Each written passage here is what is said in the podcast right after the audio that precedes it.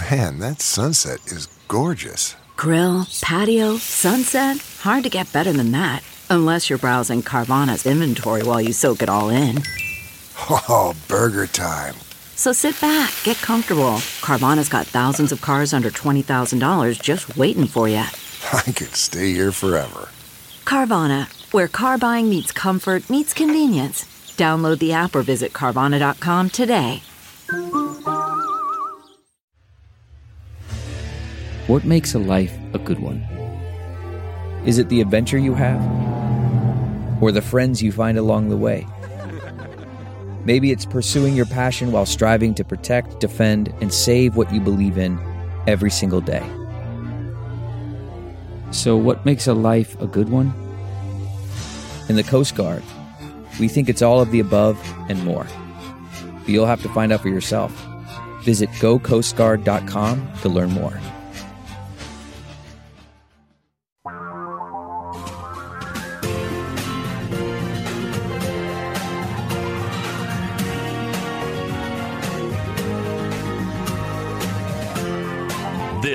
Is the Thom Hartmann Program. Well, it's another huge news day today. Welcome to our program. I want to get into uh, my op ed today about how minority rule is killing America. Also, Senator Sheldon Whitehouse may drop by toward the end of this hour about the future of Roe and uh, how the Supreme Court got packed. Joyce Nance will be with us about the romanticification of crime inside the mind of Vicky White. You're going to find this fascinating. But to start out, my op ed today over at HartmannReport.com is titled How Minority Rule is Killing America. And it really is. I mean, this is most obvious in the Supreme Court and the United States Senate, but it also extends to the U.S. House and to state capitals all over the country. And there's a, a couple of reasons for this. First of all, the problems with minority rule. With minority rule, we are going against nature. Nature is majority rule in almost every single case. You see a school of fish swimming, and then, as if they're telepathically connected, they all move to the left and then move to the right. We've all seen this, right? You see it with a swarm of gnats or a, a swarm of bees. They all seem to, to move like they're telepathically linked. What's actually going on in this process is democracy. When more than 50% of the birds flying along have tilted themselves uh, two or three degrees to the right, suddenly the whole flock moves two or three degrees to the right. When more than half of the fish have twitched themselves a little bit to the left, the whole school of fish swims to the left. It's democracy, majority rules. And humans are wired this way too. I mean, this is something that's in the DNA of pretty much every animal on Earth, and it's there because we make better decisions when everybody's involved. Aristotle pointed this out in politics, you know, 3,000 years ago, where he talked about even a, even a large collection of, of bad people will produce a good, a better result than any one individual. So this is us, right? This is how we're wired for majority rule. And yet, we have an electoral college that has given us two presidents were rejected by the majority George W. Bush and Donald Trump. The majority of Americans did not vote for them. They voted for somebody else, for Hillary Clinton and Al Gore. This is straightforward stuff, you would think.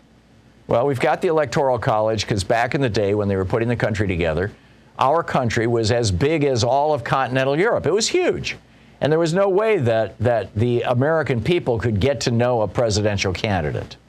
Now, all of this became you know, an anachronism by the time, by the 1880s when the telegraph was, had pretty much, you know, covered America. But it was, you know, it was something that was arguably useful at the founding of the Republic, but we're still stuck with it. And the result is that it has been gamed. A small group of right wing billionaires and religious fanatics have figured out how to game the system. And thus, we got two presidents that weren't elected by the majority of the people in the last century. It's also the same thing happening with the Supreme Court. You have minority rule in the Senate, which I'll get to in just a second. So Mitch McConnell was able to withhold hearings for Merrick Garland, thus getting Neil Gorsuch into the court. Donald Trump apparently blackmailed Justice Kennedy into leaving the court. So we got we got beer bong Brett, and then you know Ruth Bader Ginsburg died just before the election. Uh, D- Donald Trump loses the election, and boom, he instantly shoves you know handmaiden Amy in there. Minority rule. The Senate itself. The Democrats in the Senate represent 41.5 million more Americans than do the Republicans. But the Senate is 50 50. And with the filibuster, the Republicans in the Senate have been able to block a whole lot of meaningful stuff that the, the, Democrats want to do. This is minority rule. We see it in state after state North Carolina, Wisconsin, Michigan, Georgia, Texas, Arizona, Kentucky. You've got a bunch of states. Of all those states, only two of them have Republican governors. The rest all have Democratic governors because when you ask all the voters in the state, do you want a Democrat or Republican? They say, we want Democrats. And yet, they're sending disproportionately Republican delegations to the U.S. House of Representatives, and their state House and their state Senates are controlled by Republicans, even though most people voted for Democrats. Why? Because of gerrymandering, minority rule. And this is tearing America apart. We are wired for majority rule. We are wired for fairness. And we don't have that right now. And this needs to be at the very top of the Democratic Party's agenda unpacking and expanding the Supreme Court so that they reflect the opinions of the majority of Americans. Majority rule, number one. Number two, adding Puerto Rico and Washington, D.C. as states to compensate for the fact that California, California has 39 million people. That's 2 million more people than the entire country of Canada. The economy of California is bigger than Russia's. And yet, California has two senators, as does Wyoming, with a little over 500,000 people and, and an economy about the size of, I don't know, Micronesia. And a population the size of that. Is that fair? No, it's not fair. So, how do we rebalance that? We'll add a couple new states. Washington, D.C. should have been a state from the very beginning, and Puerto Rico wants to be a state. And then let's also do something about gerrymanders. Let's pass a constant. And this was, by the way, this was in one of those pieces of legislation that Joe Manchin and Kyrsten Sinema joined all of the Republicans in filibustering to say that, you know, we're going to now draw congressional maps based on population, not on politics and not on race. Seems pretty straightforward to me. So, what's on your mind today? Here on the Thom Hartmann program, the place where smart people get their news.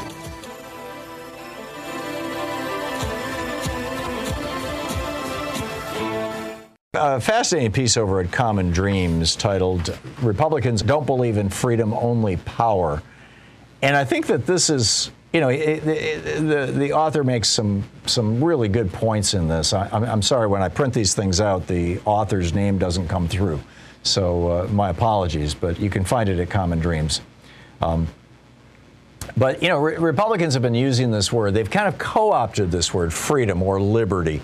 Uh, they've co-opted these words since the late 70s and, and used them uh, as a branding device, basically. I mean, this is just good old-fashioned branding. And while they claim to be the party of freedom, when they talk about freedom, what they're really talking about is the freedom of billionaires to not pay taxes, the freedom of giant polluting corporations to continue putting poisons in the air and poisons into our food and poisons into the water and, and produce products that are dangerous. In other words, de- de- the freedom of deregulation. And, and, and frankly, freedom from oversight. I mean, this is what Republicans are talking about when they say freedom.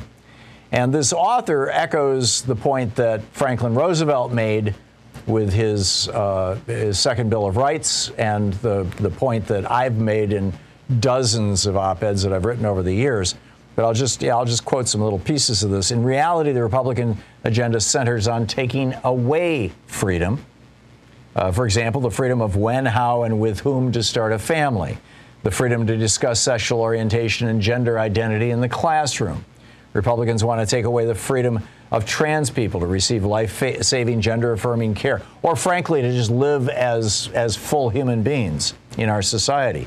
Republicans want to take away students' freedom to learn about America's history, including our history of racism, discrimination, and frankly, genocide against Native people.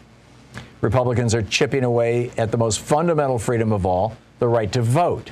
And the Supreme Court has supported this, uh, supported them in this last year, or maybe it was the year before, um, uh, when Ohio, maybe it was in fact, maybe it was 2019, when Ohio wanted to start sending postcards into black neighborhoods in big cities saying, if you don't return this postcard in the U.S. mail, we're going to take your name off the voting rolls. And, and the postcard looked just like spam. It's called caging. It's a way of stripping people off the voting rolls. When Republicans wanted to do that, they got sued. It went to the Supreme Court. And five right wing conservatives on the Supreme Court said, oh, it's fine with us. Go ahead, do it. And so now that's happening all over the country. Can you really be free if you're saddled with medical debt? Can you really be free if you have no voice in your workplace, if you don't have access to a union? Can you really be free if you're not paid a living wage? Yeah, Republicans, freedom, not so much.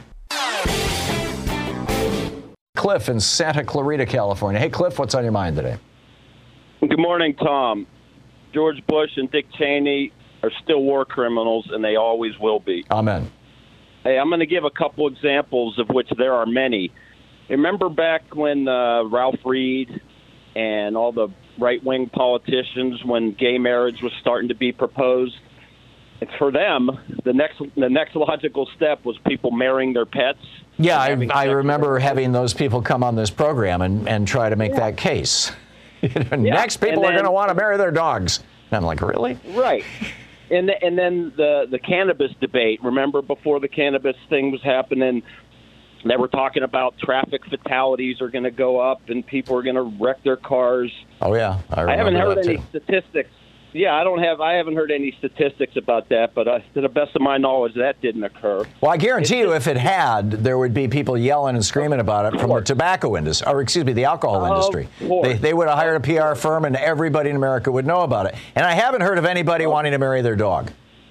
Right, of course. What I'm talking about is this fabricated hysteria that these people bring up. I think the newest one is, you know, critical race theory and liberal um, indoctrination. Right. It's just more fabricated nonsense. And yep. I'm just hoping at some point, Tom, that people realize, more people realize that they're just being bamboozled by these folks and that they could think for themselves and, and see through this malarkey, as Mr. Biden would say. Right. Well said, Cliff. This, the, these are these things are, by the way, are they're they're called moral panics.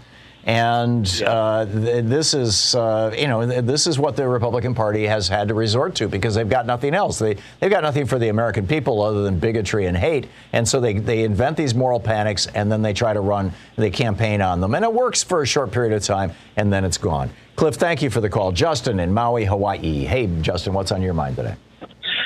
Aloha, Tom. Aloha. Um, so I wanted to express my enthusiasm and excitement and uh, kind of focus attention on next week's first congressional hearings on UFOs, the first in 50 years. Isn't that going to be fascinating, Justin? I'm yes. looking forward to it. I to mean, it. our culture has been fascinated with this from movies like Fire in the Sky, Close Encounters, and then you have all these supposed, you know, government officials working with private people like Bob Lazar and Steven Greer and Jeremy uh, Corbell and Tom uh, uh, DeLonge, and it's really I'm excited. I mean, I've always this has been the biggest question of my life, and I was just curious. You know, I feel you know listening to your show that we're not very intelligent species, and um, we're in need of an intervention.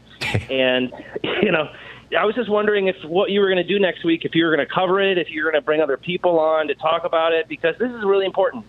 I we I don't know. We haven't had a conversation about it. I'll have to discuss it with Sean and Louise. Uh, you know, which is you know, the three of us are kind of a who's going to be on the show team. But thanks for reminding me, Justin. And I, I you know, it's it's uh, definitely worth flagging. I, I am very much looking forward to it. I yeah, was. I, I believe I believe the whole the whole thought is to like our our government is doesn't really know what this is.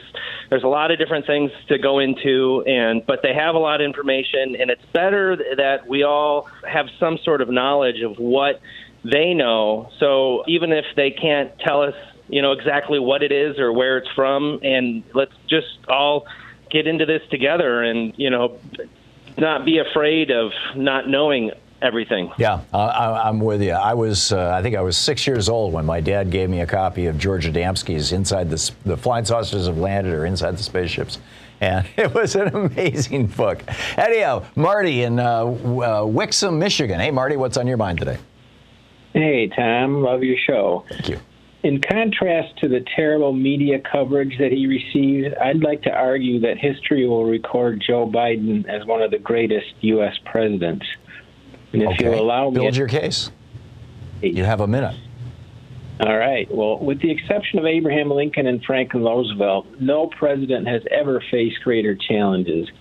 And no president in history has faced a large number and variety of crises in such a short period of time. Folks should recall that when he took office, he faced both the worst health pandemic in a 100 years as well as the worst economic recession since the Great Depression. And it's easy to forget he also faced an absolutely unprecedented situation where the prior president was attempting a, a coup and refusing to concede transition of power. Yep. No other president has faced that magnitude of combined crises, and his record in response has been phenomenal. He inherited a situation with only 2% of the public vaccinated, and over 3,000 people a day were dying of COVID. In just a year, he made life saving vac- vaccinations universally available at no charge, got 70% of the population vaccinated.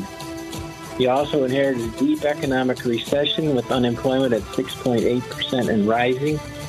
He passed the American Rescue Plan, created 7.4 million jobs. there you go. Marty, I, I'm sorry we're out of time, but it's a great list. Thank you very much for the call.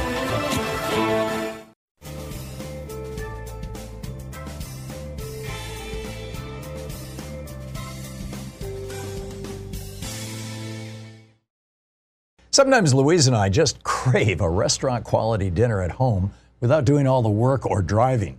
Well, Cook Unity is the first chef to you service delivering locally sourced meals from award winning chefs right to your door every week. And it appears to be less expensive than other delivery options. Go to cookunity.com slash Hartmann with two N's or enter the code Hartmann with two N's before checking out for 50% off your first week. We just received our first meals from Cook Unity and what a huge difference it is to get the best chefs in the country to bring creative, delicious meals to us and you every week. Every meal is handcrafted by chefs and made in local micro kitchens, not large production facilities. We just had the Chipotle maple glazed salmon with green beans and mango pico de gallo. It had everything we love in a meal. They have all sorts of options like vegan, paleo, pescatarian, gluten free, and more. Menus are posted two weeks in advance, so you have plenty of time to choose. Experience chef quality meals every week delivered right to your door.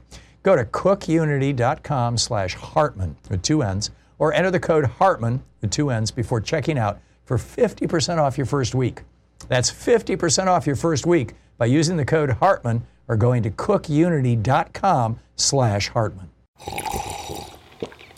That's not just the sound of that first sip of Morning Joe. It's the sound of someone shopping for a car on Carvana from the comfort of home. That's a good blend. It's time to take it easy, like answering some easy questions to get pre qualified for a car in minutes. Talk about starting the morning right. Just like customizing your terms so your car fits your budget.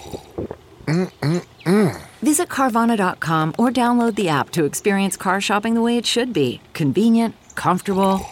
Ah.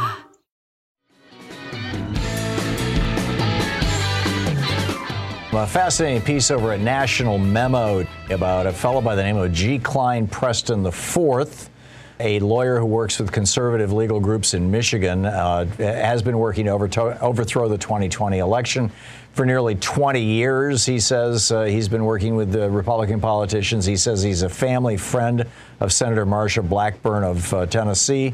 And uh, turns out he's also got some ties to Russia shall we say. Is this guy the only guy? Is he the this guy in Michigan? Is he the outlier, the one who is like you know snuggling up with Maria Butina and and tweeting that uh, uh, Vladimir Putin should be the next nominee for president of the United States, or does the Republican Party have a much deeper problem with Russian infiltration, or for that matter, Russian control of the party and its messages. On the line with us is John Nichols, the national affairs correspondent for The Nation magazine. He's, he's the author of a new book, Horsemen of the Trumpocalypse a field guide to the most dangerous people in America. The website, of course, thenation.com. Tw- uh, John's Twitter handle is Nichols Uprising, N I C H O L S Uprising, or at The Nation. John, welcome back to the program. It's been a while since we've talked. I'm, I'm glad to have you back on here. Um, I, I'm reading pieces here and there that suggest that the Russian infiltration of the GOP really started around 2008. Steve Schmidt has been talking about this. What's the deal here? Well, the deal is it goes back even longer than 2008. I've got a big piece up at the Nation. Uh, we put it up yesterday. Um, that goes into just how deeply tied particular Republican consultants have been to Russian oligarchs. And some of those ties go back as far as the late 1990s, early 2000s. And the key players to keep an eye on are Paul Manafort, who people have heard a lot about, but also Rick Davis, who served as the campaign manager for John McCain's 2000 and 2008 presidential campaigns. And they're not the only ones by far, but their deep, deep connection to particular Russian oligarchs and also to uh, Ukrainian political players who were associated with those oligarchs and with Putin uh, give us a, a much clearer picture of a long term uh, Russian influence and particularly oligarch influence on the Republican Party. To what extent is, you know, oligarchs kind of by definition are typically billionaires or just mind bogglingly rich people. To what extent is it your sense that these Russian oligarchs are trying to infiltrate American politics in order to keep our laws such given that America is the best place in the world to stash your illicit cash, right? It's if you want to launder money, this is the place to do it. And frankly, real estate is one of the most effective ways to launder money. I, I'm of the opinion that Donald Trump has been laundering money for these people for decades, particularly since his six bankruptcies in the 90s. Um, it, to what extent do you think that their involvement in the GOP is basically financial uh, versus ideological or, or, or, you know, acting on behalf of Putin. I mean, Putin wasn't even a player in the 90s. Yeah, and I think your point is very well taken. Uh, I think that the initial contacts that are made between oligarchs like uh, Oleg, Oleg Deripaska and others uh, to Russian con- or to Republican consultants is to get something for themselves, to get a visa, to get uh, clearances to make investments, to, to do all the things that might allow them to hide their money or also to uh, just simply make money in the US, use their, their vast wealth to then invest and make more money in the US. So that's certainly a reality. But um, these oligarchs also intersect with and have a lot of uh, involvement in places like Ukraine. And so as a result, as the the initial connection is focused on enriching themselves, on on getting entry into the U.S., on getting advantages, visas, things like that.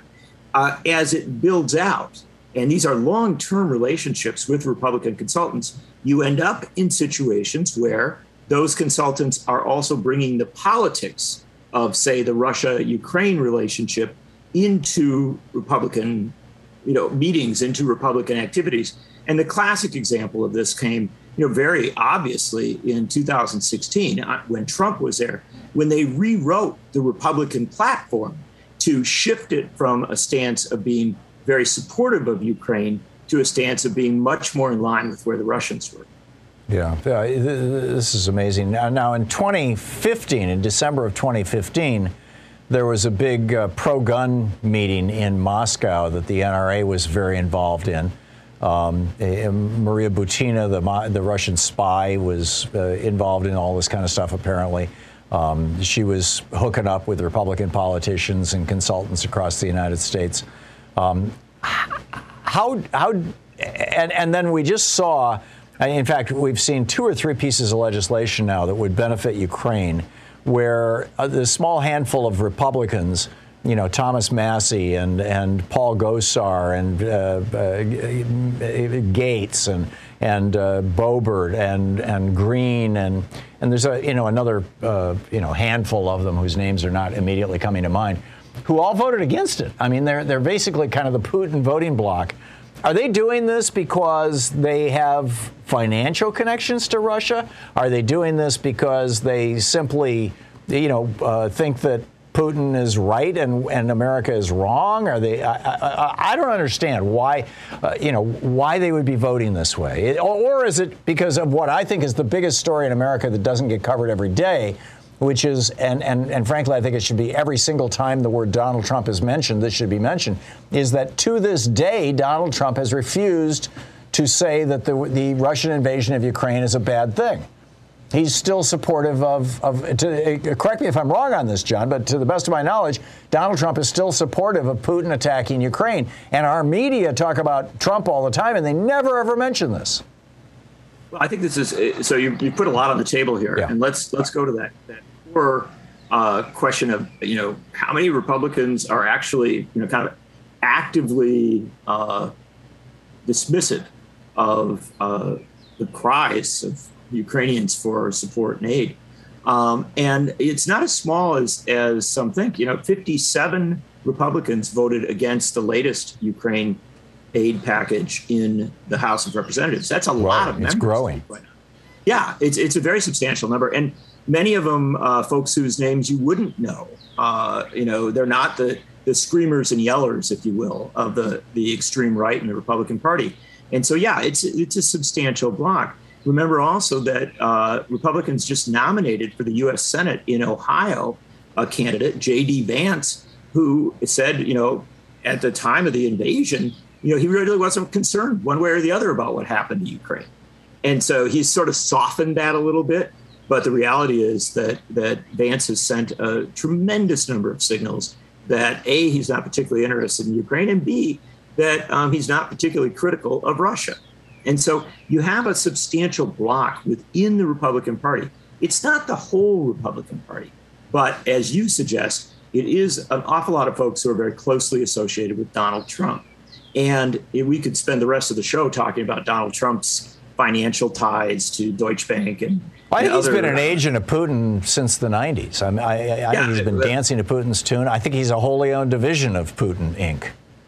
and there's and there's certainly an awful lot of evidence that would point in that direction, and it would also demand an inquiry that Congress has never really done, and and that's one of the more unsettling realities. Some elements of this came out during the impeachments, but we never really got And the Mueller to the heart of the matter. Yeah, Mueller report is actually this is one of the the sad realities. Some of the best stuff in the Mueller report, which which wasn't perfect and which had its, you know, I, I I've always thought the Mueller inquiry went on too long. It had had uh, a lot of places where it wasn't as focused as I thought it should be. But boy, when you get to some of these ties, and particularly to the Manafort tie, uh, you you just see a, a very clearly drawn connection. And if I can just extend that out, it's important to understand that while we talk about Trump a great deal, we need to understand that what Steve Schmidt, the former McCain campaign aide and uh, now very active Never Trump uh, spokesman, uh, what he's said in recent days is very, very profound and very important. He's pointing out that back in 2007, 2008, during the McCain campaign, a campaign basically, you know, run by a guy who was very critical of Russia, but during the McCain campaign, you had people who were intimately tied, you know, economically tied to these oligarchs, uh, having great influence on the campaign, right up to the campaign manager. And you ended up in a situation where John McCain himself ended up meeting with an oligarch who was con- referred to as Putin's favorite oligarch. And so, even where you have Republicans who are not, uh, you know, big supporters of Russia or anything like that, who might be very, very sympathetic to Ukraine, they are still being brought into the circles of these oligarchs by campaign consultants and by campaign strategists who are some of the more, you know, have been over the years some of the more permanent fixtures in the Republican Party. We're it's always important to look look at those consultants and strategists because that's usually where you see the way that the oligarchs buy their way in and buy their influence. Amen. We're talking with John McCain. He's got a new piece in The Nation. It's titled Steve Schmidt is Right. The degeneration of the GOP began long before Trump. Operatives with ties to Putin oligarch, Putin's oligarch ran John McCain's campaigns. Um, so, uh, J- John, we've got about a- a minute here before we're going to hit a break I can't control. What do we do about this? And how extensive is this with regard to other oligarchs around the world? I mean, are there Filipino oligarchs who are, you know, lobbying on behalf of the, the, the Marcos family? Yeah, look, you got exactly to the heart of the matter. The fact is, this isn't just about Russian oligarchs. This is about oligarchs and dictators and bad political players around the world. And one of the worst things that happens is that political consultants who run the campaigns, who we see on TV talking about presidential candidates, in their off time run lobbying operations and international political operations where they take huge amounts of money from oligarchs in other countries. And that intersection of that foreign money and these consultants has to be examined. And frankly, look, I don't care where that examination goes. If it goes through the Republican Party and even into some Democrats, fabulous. Let's get to the bottom of it and find out who is buying influence in our politics, yeah. in our government. Very, very quick, John. How, is, is there any evidence that this is happening in the Democratic Party as well as the Republican Party? Now, I just I, I always say that I, I'm I'm open to wherever the investigation goes, and I'm sure you might find something. I you know I'm not I'm not trying to you know narrow. But you this, don't know of any yes, Democratic Democratic consultants who are, who are wired into these oligarchs. Okay, John Nichols with the Nation. Uh, check it out, John. Thanks so much. Thank you so much. It's good to be with you. And let's try Mark in Kingston, Washington. Hey, Mark. Thanks for listening to KBCS. What's up? Hey, Tom.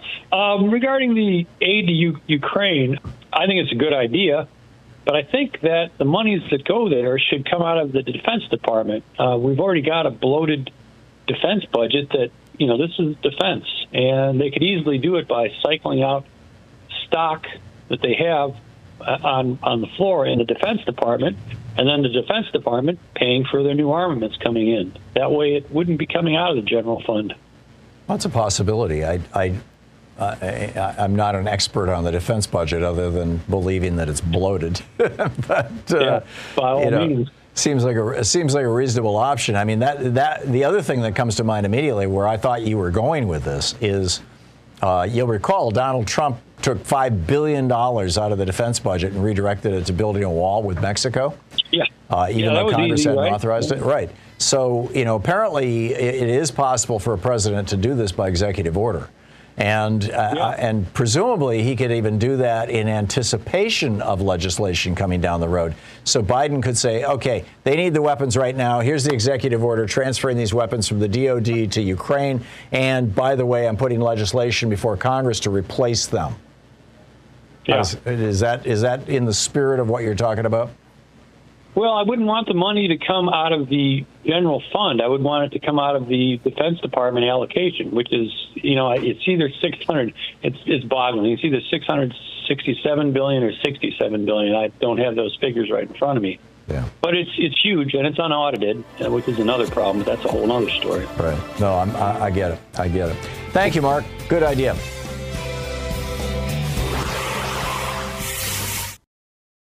Quick math. The less your business spends on operations, on multiple systems, on delivering your product or service, the more margin you have and the more money you keep. with higher expenses on materials, employees, distribution, and borrowing, everything costs more.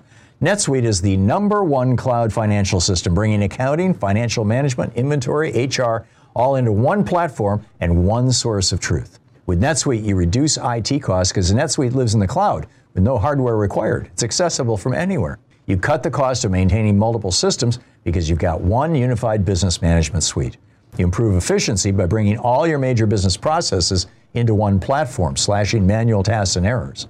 Over 37,000 companies have already made the move. So do the math. See how you'll profit with NetSuite. By popular demand, NetSuite has extended its one-of-a-kind flexible financing program for a few more weeks. Head to netsuite.com slash Hartmann with two N's. netsuite.com slash Hartmann. That's netsuite.com slash Hartmann. Worried about letting someone else pick out the perfect avocado for your perfect Impress Them on the Third Date guacamole? Well, good thing Instacart shoppers are as picky as you are. They find ripe avocados like it's their guac on the line. They are milk expiration date detectives. They bag eggs like the 12 precious pieces of cargo they are. So let Instacart shoppers overthink your groceries so that you can overthink what you'll wear on that third date. Download the Instacart app today to get free delivery on your first three orders while supplies last. Minimum $10 per order. Additional terms apply. You know, there was this fascinating story over the past week, past two weeks, I guess, actually, about uh, Casey White and Vicky White, two unrelated people. Casey was a, uh, a convicted murderer or uh, yeah, I guess he was convicted.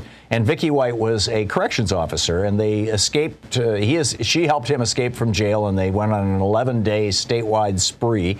Um, they, they got out of the Lauderdale County Jail in Florence, Alabama, on April 29th, and 300 miles away they got busted.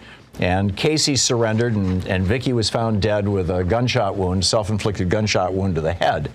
And I, I just I, I find this whole romancification of crime fascinating. And we just happen to have an expert on this uh, topic uh, in house, an award winning documentarian, the author of five books. You can find them on Amazon or wherever you find you find, find books, including Escaping the Arroyo and Reel to Reel, the video store murders. Um, uh, Joyce Nance. Joyce has um, uh, written these uh, true crime novels, essentially, that are just absolutely brilliant. Her website on Facebook is facebook.com slash Joyce Nance, N-A-N-C-E, author. And uh, Joyce also, generally speaking, is answering phone calls on this program. Hey, Joyce. How's it going, Tom? Great. Great to hear from you inside the call screening room there. So, you know, you've written about these people. In fact, you visited, for one of your books, if I remember correctly, you visited somebody who was uh, a convicted murderer in prison for weeks uh, over the course of a year. Tell us about that on my book, Reel to Reel, the video store murders, uh, one of the convicted criminals was a woman that was uh, living at the New Mexico Women's Penitentiary outside of Grants, and I was in Albuquerque. And so I spent uh, about a year going uh, about twice a week.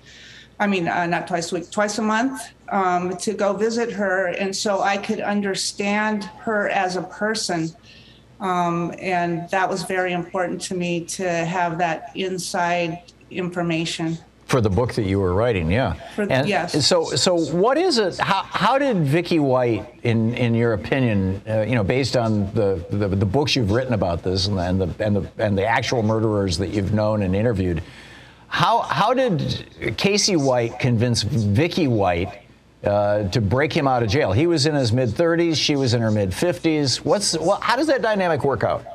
Uh, I don't know exactly how theirs worked out, but I do know that there is uh, a lot of cases where men uh, convince women to do stuff that they wouldn't otherwise do. And I don't know if it was he convinced her or she convinced him because she was actually the person in real power in that case. But uh, you know, uh, I assume that there was some romantic uh, involvement, at least intellectually at 1st mm-hmm. and um, they uh, decided to act on it, and she had the wherewithal to pull it off.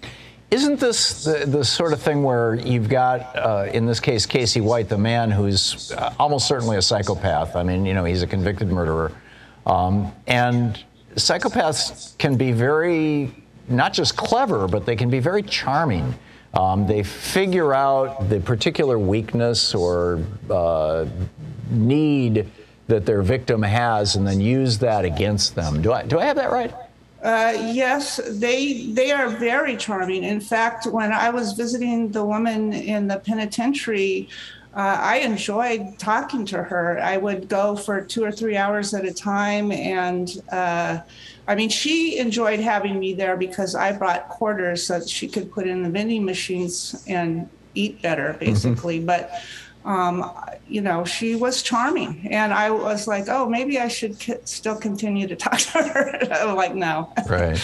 that's not a good idea. But uh, other uh, criminals that were in uh, some of my books, they, uh, especially the one in that book, The Man, uh, that's how he got everything that he got was uh, through his quote unquote charming ways. Wow. So, uh, are there any, you know, policy prescriptions or laws or, th- or things that we should be thinking about or talking about to deal with this kind of situation? Or is this just this is human nature and there's nothing we can do about it? And, uh, you know, it's, it's uh, mostly we just need to warn people about the dangers of charming psychopaths. Well, the thing of it is, is uh, uh, what I consider the romanticization of uh, the true crime is the uh, sensational nature that is broadcasted on the news media and for some reason attracts a lot of women. They have a couple of stations like the Investigation Discovery Channel and another uh, web only law and crime channel by Dan Abrams, where it's 24 7 true crime.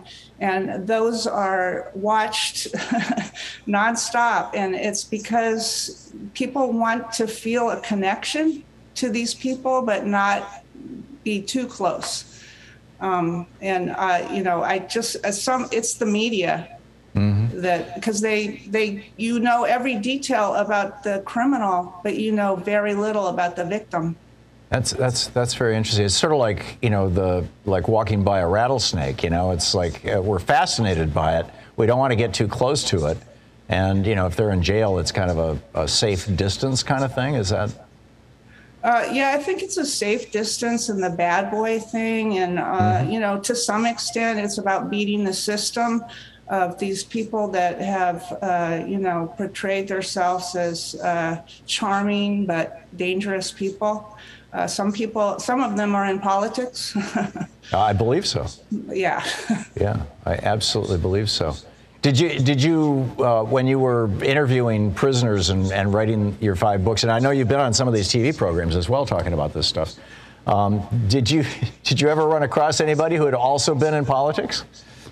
Uh, I had not come across anybody that had also been in politics. Um, I was dealing with pretty old crimes, and mm-hmm. um, so I mainly focused on uh, the criminals and the victims. Yeah. Yeah. So now, now, but now we've got we've got some you know elected officials or people running for political office who are just proud of the uh-huh. fact, essentially, that they beat up their wives and stuff. I mean, it's just it's totally. There's bizarre. one that just ran for office from jail for I think beating up his wife. You're right. Yeah, for killing his wife. For killing, oh, his, killing wife. his wife. Yeah, and and he won. He won this uh, Republican uh, right. So I- there's position. the personification of the whole thing all in one stroke. I guess it's it, it is absolutely extraordinary. Uh, Joyce Nance, a member of our team here on the Thom Hartmann program, an award-winning documentarian, the author of five books, including "Escaping the Arroyo." And Reel to Reel, the video store murderers, um, uh, facebook.com slash Joyce Nance author.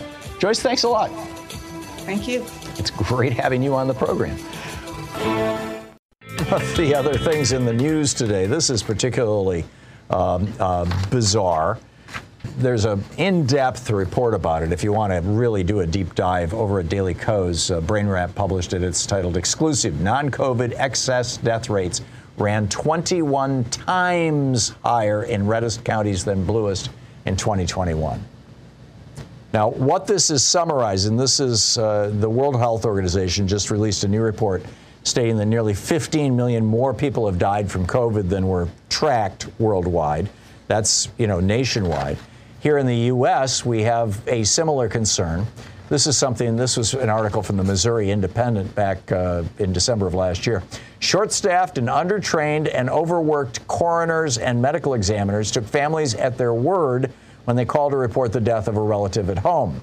Coroners and medical examiners did not review medical histories or order tests to look for COVID 19. So you've got a family at home, you know, uh, dad or grandpa dies from COVID. The family's been watching Fox News. They don't want to make it look like there's more COVID out there. And so they call up and say, Grandpa died. It looks like he had a heart attack. Now, that sounds pretty bizarre, except for the fact that there are 21 times more excess deaths, deaths beyond what you would expect at a normal time in the year. 21 times, that's 2,100% increase. 21 times more deaths, unexplained deaths, in red counties, bright red counties, than in bright blue counties. This is especially pronounced, this uh, report in the Missouri Independent goes on to say, this is especially, especially pronounced in rural areas of the South and Western United States, areas that heavily voted for former President Donald Trump in the 2020 presidential election. They are guessing that this approach that they have been using, see, uh, coroners, I mean, they, you know, they, they don't examine people, they don't test them after they're dead that uh, over 170,000 deaths related to the pandemic between 2020 and 2021 were almost certainly not counted, but did happen. They note coroners are elected officials and have little to no medical training. They're on record saying statements like, We do what families tell us, or We don't do COVID deaths here in this red county, or We don't have the infrastructure to go and check everybody for COVID 19. You know, they don't want to waste taxpayer money with tests on people who are already dead. It's pretty amazing. Republican ideology killing people in red counties, and it's not even a major story in the American press, which is the thing that I find the most mind boggling about all this. And with us today is Senator Sheldon Whitehouse, the senator from Rhode Island. Whitehouse.senate.gov is his website. Sen Whitehouse is his Twitter handle. And Senator, welcome back to the program. I, I'm, I'm curious to get your thoughts, given nationwide demonstrations about Sam Alito's draft opinion on Roe v. Wade. I'm, I'm curious your thoughts on a, you know, the future of Roe and of you know abortion rights in the United States, and and how that might interact with other human rights, and also how the Supreme Court got packed this way. Well, I don't think Roe has a very bright future with this court. They may want to back off a little bit from the Alito opinion just to try to give themselves a little bit of cover. But I think the directionality is absolutely crystal clear.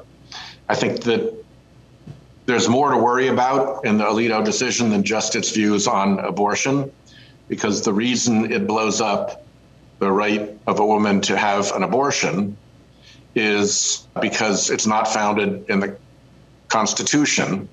And it's a gravely skeptical opinion about the general right to privacy, which is the original right off of which the abortion right depends.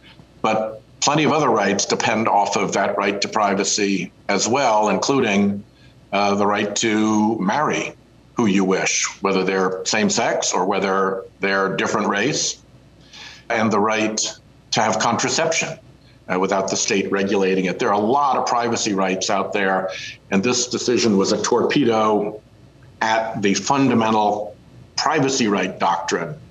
Um, and this is just one piece of a much larger portfolio that this radical Supreme Court has because they were put on the court to be radical by big right wing dark money interests who now see this as their payday. They picked judges who they knew would do the crazy stuff they want them to do. That was what their goal was, and to see it working should come as no surprise. So, how did these guys get in a position to be essentially picking Supreme Court judges for the United States? This is another dimension of minority rule, it seems. And, and, and how did they how did they pull it off? I, I, I realize this has been a, a, kind of a 40 year effort, or maybe even yeah. longer. Yeah, it's been a long effort. They had to build a lot of infrastructure. They had to build a lot of phony front groups. They had to recruit a lot of uh, politicians who'd be willing to go along with the gag. But the real machinery was when Donald Trump said he was going to pick Federalist Society judges. That where it kind of surfaced. And the Federalist Society was able to pick three judges. Um, and they did so with a process that was completely off the books in a back room at the time when they were receiving huge anonymous contributions. So the most logical conclusion to draw is that somebody was paying very large amounts of money to be in the room when the lists of who could be a Supreme Court justice and when the selection of the Supreme Court justice uh, was being done. Weird enough that this was outsourced to a private organization, never happened before in history, not in any country that I know of. But weirder still that the process was so freaky and, and, and secret and that there was so much dark money swirling around it. And if that wasn't enough, then once they had the names, they had another private organization, also funded by dark money, run the ad campaigns against Garland, for Gorsuch, for Kavanaugh, for Barrett. And then if that wasn't enough, once they've got them on the court, they've got a whole um, array of phony front groups that turn up as what are called amicus curiae, friends of the court, who file briefs in orchestrated chorus that tell the selected judges what to do. And by gum, who knew? They seem to always win.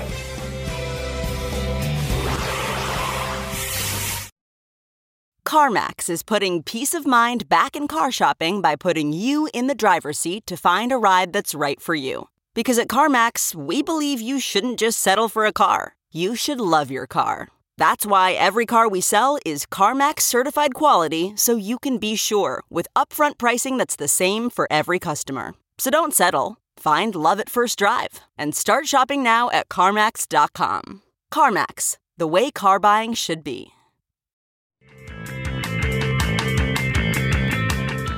So, one of the reasons why I keep saying that I, I want you to be our next Attorney General is that you have your finger on this stuff. Who are these people who are funding this?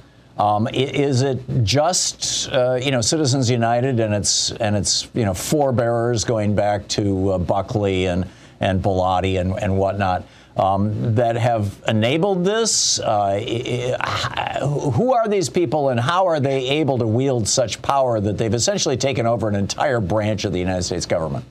It's a long story than longer story than we have, but Center for Media and Democracies has been able to dig out uh, total spending on this of $580 million. Wow. And that's just what they've been able to dig out. There are dozens of groups associated with it um, that are all very coordinated. And there's kind of a feedback loop between the enterprise that packs the court and what the court does for the enterprise that packs the court. And as you pointed out, it started with Bellotti and then went on through an array of other decisions that one by one added more and more corporate political power when the Constitution has none, zero, none. They've added more and more corporate power. And then uh, in Citizens United, by not enforcing its transparency terms and allowing huge rivers of dark money to flow, they've actually created un- an unlimited dark money corporate political power operation. Not in the Constitution, created by Republican appointees on the court in a steady, steady uh, program that has worked in, I guess you'd call it syncopation with the $580 million plus worth of political effort on the other side. Now, I'm looking at separate groups that have their own uh, hobby horses, their own special interests. You've got um, the libertarian ideologues. You know, the uh, David Koch has passed away now, but you know, uh, famously ran for president or vice president in 1980 on the libertarian ticket on the on a platform of you know end Social Security, end Medicare, do away with all regulatory agencies, get rid of the income tax, et cetera. So you've got these uh, crazed right wing ideologues. That's one group. You've got yeah. people like his brother, presumably, and others in the oil business and, and big business who chafe at having their industries regulated. Uh, you know, they, yeah. they could make more money if they could put more poison into the air or into the water um, that kind of thing. You've got the religious freaks who are who are essentially America's Taliban, who think that women should be completely under the thumb of men, and and you know next they're going to be going after you know uh, uh, women wearing short shorts or something like that. I mean they have in the past. I'm, I'm, I'm old enough to remember this from the 1950s and 60s. Um, so you've got you know the religious nuts um, uh, or prudes or whatever you want to say.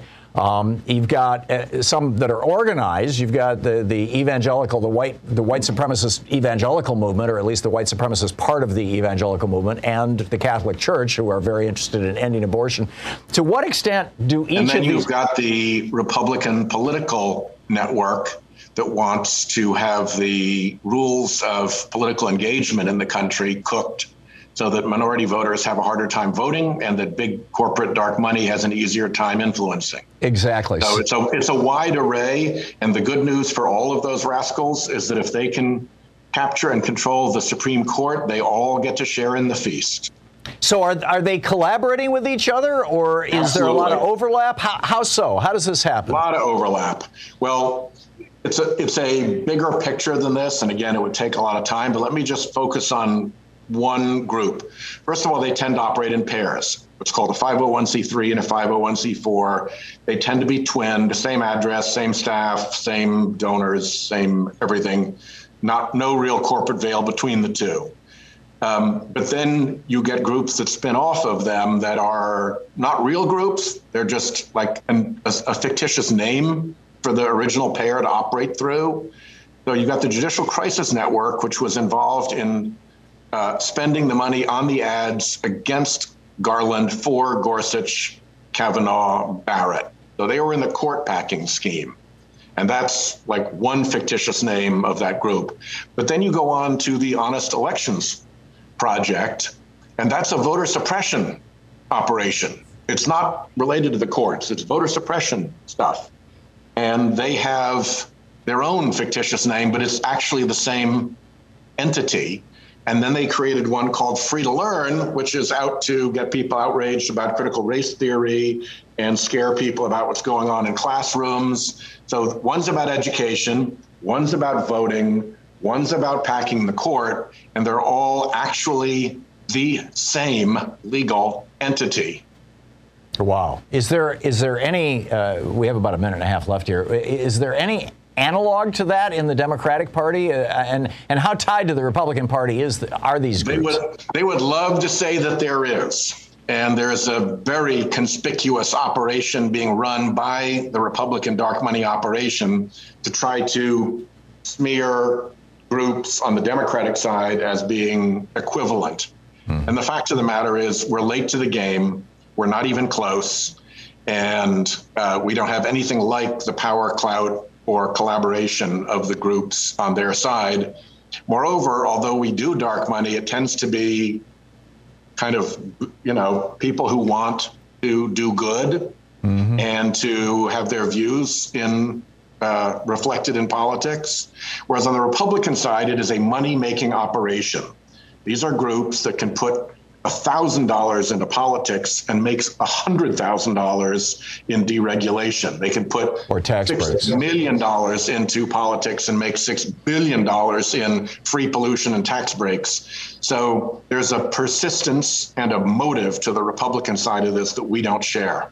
Yeah, and and therefore the billionaires on the Democratic side, the, the, the few that we know of, uh, tend to be more interested in good government than than advancing a, a yeah. you know a personally selfish agenda. Extraordinary. And that's why when we when we bring up the Disclose Act, every Democrat is going to vote for it, and almost no Republicans will, if any. None have so far. Sadly. Senator Sheldon Whitehouse, one of the great guys, uh, whitehouse.senate.gov, Sen Whitehouse on Twitter. Senator, thank you so much for dropping by today. Thanks, Tom. Always great talking with you. Charles in Miami. Hey, Charles, what's on your mind today? Hey, how you doing, Tom? Love your show. Every time I hear Vladimir Putin threatening any other country right now while he's at war, I just think of Adolf Hitler. I think of when Hitler opened up a second front in Russia, and um, that was the end of him. And I'm thinking if if his if he does something like that, his generals would then definitely turn on him. But I'm calling because what Alito is trying to do is that they're challenging, in a way, the federal government, saying that states before the Civil War had certain rights that they could make these laws and not be so, you know, under the thumb of the federal government. But right. My argument is this anyone who tries that today, we had a civil war, and the South Confederacy, they lost. So they forfeited that right. And that's why, you know, everything I think comes under the federal government. You know, this theocracy, whatever these Republicans are trying to create right now, with this um, theocracy in government, it only leads to corruption. It only leads to making people think that, or they're trying to fool people and thinking that, you know, like the Catholic Church did way in the past um, with Martin Luther, that they have the the right of God, and they can steal and they can um, you know they could they, they could do things with impunity and and not be questioned. Yeah. Like even right now, I don't understand with Biden and Democrats. We need to get federal troops in every polling station, especially the ones that we know the racists are. and we need to protect people on their right to vote. We need to make sure that we have lawyers, even if it's from the federal government itself. There the very same day that they count these ballots and and after these um you know these elections are, are called because I don't trust these Republicans. Yeah. not not as far Me as I neither. can throw them. Yep. Okay, and, and as far as Well, look what they just um, did in Pennsylvania, where they, you know, one out of one out of four, or was it one out of six voters in this county had their address changed to a post office box that's owned by the Republican Party for Oh, did ballots? I mean, that's insane. Yeah, that, uh, um, this is this is their trick. Now, what I'm trying to say is this: we need to win this election. Every bit counts, and we don't need corporate Democrats. It's time now that every liberal, I mean, I'm sorry, every progressive Democrat get in a race and challenge these corporates. Repub- um, I guess you could call them Republican, Republican Democrats, and get them out of there because we're not going to get anything done. We're always going to be spinning our wheels, and American people see that, and they look. They, they they sometimes look to the Republicans because with their power, they're ruthless. They get what they want. Yeah, I'm with you, Charles. I, you know, I said there was a, a, uh, a Democratic candidate uh, who, a conservative a corporate Democrat, who uh, was being challenged. And I'm, forgive me for not remembering the state. I just read this story yesterday, and, and I think it was the Financial Times. And what really pinged my brain about this was, uh, you know, happily, was that they had interviewed a voter who said he's another Joe Manchin and we don't need any more Joe Manchins. And I think that Joe Manchin has now become the poster child for self-dealing corporate Democrats and the party is rapidly purging itself of them. Charles, thank you for the call. Jeff in Portland. Hey Jeff, what's on your mind today? Hey, shout out to Joyce. That was a really cool interview you Yeah. did with her. And you know, it's not why I called. Uh, yeah, unbelievable. And it's not why I called Thom, but the rant you played of Hakeem Jeffries asking Clarence Thomas why he's such a hater, and to Charles's point just now, you know what Hakeem Jeffries was saying really applies to the whole Republican Party. Yep. And it echoed the 1996 George Carlin clip that went viral last week. I'm sure you've heard it, but um, you know, he George said conservatives hate women. They're not pro-life. They're anti-woman, and it's a great clip for people that I It encourage really people truly is, yeah. Yeah. And to that point, let's vote for some strong progressive women this month, like Jamie McLeod Skinner here in Oregon and Jessica Cisneros in Texas. Yep. So, but you know, regarding Rand Paul, Thom, uh, in my opinion, his stance might have some legitimacy if he was asking uh, the Pentagon to pay for all of it or some of it. You know, as some of your callers were suggesting. Yeah. Um, but you know, we, But we really not. need to. He's not. We really I'm sorry, I have to end you there because it's the end of the show. Hey, special thanks to Louise Hartmann, Sean Taylor, Nate Atwell, Jamie Holly, Joyce the Hammer Nance, who was on our show today, Sue Nethercutt, Patrick Hoyt, Geraldine Halbert, Ron Hartenbaum, Chase Spross, Nicholas Miller, Pat Sweeney, Jay LeBlanc, Al Gorilla Rhythm, Connor Arroyo, and Carna Verde. And the last four or five being the great people who helped monitor our chat room over on YouTube, too. Thank you so much to all of you. Thank you to you. Get out there, get active, tag You're It. You've been listening to Thom Hartmann. For audio and video archives, visit thomhartmann.com.